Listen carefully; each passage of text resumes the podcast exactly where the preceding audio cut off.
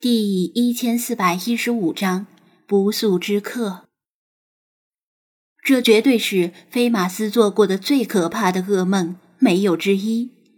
他瞪着缓步而行的庄小蝶，心里又逼了狗，不对，是被狗逼了的感觉。跑吧，在心象世界里逃跑应该不算丢人吧？他竟然第一次因为绝望。而产生了不战而逃的念头。虽然在进入张子安的梦境之前，自信地说出了豪言壮语，但实际入了梦才知道，庄小蝶制造出来的梦境拥有极高的完成度。与之相比，心象世界就太过粗陋了，严重依赖于老茶的记忆，事件总是按部就班的发展。更不可能像他一样打乱事件发生的顺序，并精确剥离游戏与精灵的存在。所以，他的入侵就相当于一个大学生闯入了幼儿园。不过，往哪儿逃呢？这里是心象世界呀，对手还是可以凭借蝴蝶遁形的精灵。就算逃到天涯海角，恐怕也会被追上。老茶见到这个女人竟然是由蝴蝶化形而成，内心深感震惊。因为他在世多年，只听说书先生讲古和民妇吓唬儿童时，才听闻过一些妖魔鬼怪的传说，实际上根本没有亲眼见过什么能够七十二变的美猴王，也没有见过狐狸能化成人形祸乱众生，所以。渐渐倾向于认为，所谓的妖魔鬼怪其实并不存在，只是以讹传讹的乡野怪谈而已。自从神之清明开始，最接近于妖魔鬼怪的，反倒是他自己，以及来自天外的飞马斯和星海。然而，他却在此时眼睁睁地目睹了无数只蝴蝶在他面前化成了人形，这。这实在是奇也怪哉！飞兄，这难道就是总是泰山崩于顶而色不变的老茶？居然舌头打颤，就因为刚才的一幕，相当于五岳一起崩了。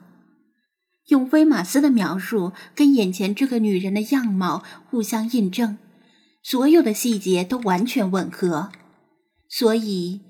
这应该就是那个凭一己之力几乎把张子安外加所有精灵们耍得团团转的庄小蝶吗？菲马斯僵硬的点点头。事实上，这个庄小蝶应该是进化之后的庄小蝶。比如刚才的白鹤亮翅是什么鬼？他又是怎么入侵心象世界的？刚一露面，他就展示出两只精灵的不传之秘。如果不是虚张声势的话，简直是细思极恐。星海，如果你之前是有意隐瞒、故意放水，那现在你可以如实说了，或者说，请你一定要如实说，你遇见了他的出现，在这里的出现，刚才的出现，对吧？菲马斯几乎是带着乞求的语气问道。然而，星海却郑重的摇头：“喵，没看到哟。”菲马斯震惊的如木雕泥塑。其实，他刚才目睹星海脸上的惊讶时，就已经有所预感。连星海都没有预见到他的到来，什么属性是星海无法预见的呢？他的出现是概率云状态的真随机数。而不是 random 函数之类的计算机程序所模拟出来的伪随机数，因为后者受限于存储精度是有限的，以无限求有限是可以得到答案的，但星海没有得到答案，只能说明这是以无限求无限。张子安给他们讲解派的无名书时，简略的提过这点。因为无名书也是无限的，当派想查找到什么东西的时候，连星海也无法一眼就看到书中的内容具体在哪一页上。这跟庄小蝶的出现有几分类似。菲马斯如果皮肤能出汗的话，此时已经是满头大汗，但他只能把舌头吐得老长，急促的呼吸散热。脱离梦境才多少时间，庄小蝶已经掌握了他老茶。和星海的部分技能，就算他下一刻高举右拳，号召全世界被压迫的毛毛虫们团结起来，他也毫不意外。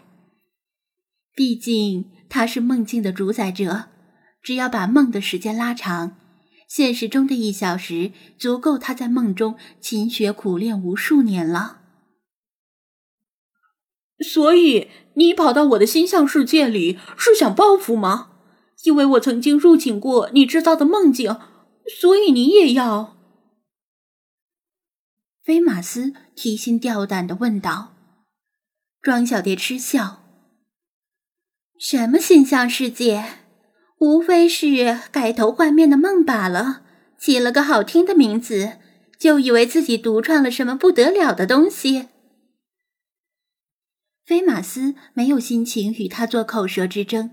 他琢磨着他的来意，如果他只是想来捣乱的，他倒是不怕，因为心象世界里的一切都已经发生过的事儿，他就算捣乱又能怎样呢？当然，放任他留在这里肯定会很别扭，但菲马斯实在不知道要如何把他驱逐出去，恐怕他也没那个本事。实在不行。就只能把唯一对他有过胜绩的张子安也拉进心象世界了，让他们两个神仙打架去吧。庄小蝶语气冰冷，但神态之间却没有要立刻动手的样子。他听到林外传来罗马嘶鸣、车轮滚滚的响动，好奇的问道：“这是什么声音？”他有张子安的记忆。但张子安的记忆里可没有老茶记忆中的这一部分内容，所以他询问也是正常的。那应该是武家小姐的送亲车队启程出发的声音，但菲马斯不想告诉他。呵，不说，那我不会去看看。他一副旁若无人的样子，迈步就想往林外走。老茶飞快的窜到他面前，挡住去路，请留步。我想去的地方，谁也拦不住。他高傲而自信的说道，而且这不算吹牛。现实世界中另说，但在范梦境世界里，他几乎已经是无敌了。老茶言辞恳切的说道。老朽对你们的恩怨略知一二，但此事与送亲车队无关，请这位小姐高抬贵手，放他们一马。谁说我要捣乱的？难道我会自降身价，跟这条狗一般见识？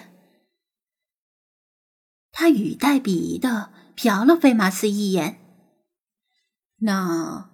可否告知老朽，你为何来此？老茶见飞马斯与庄小蝶新仇旧恨，话不投机，只得由他出面居中调解。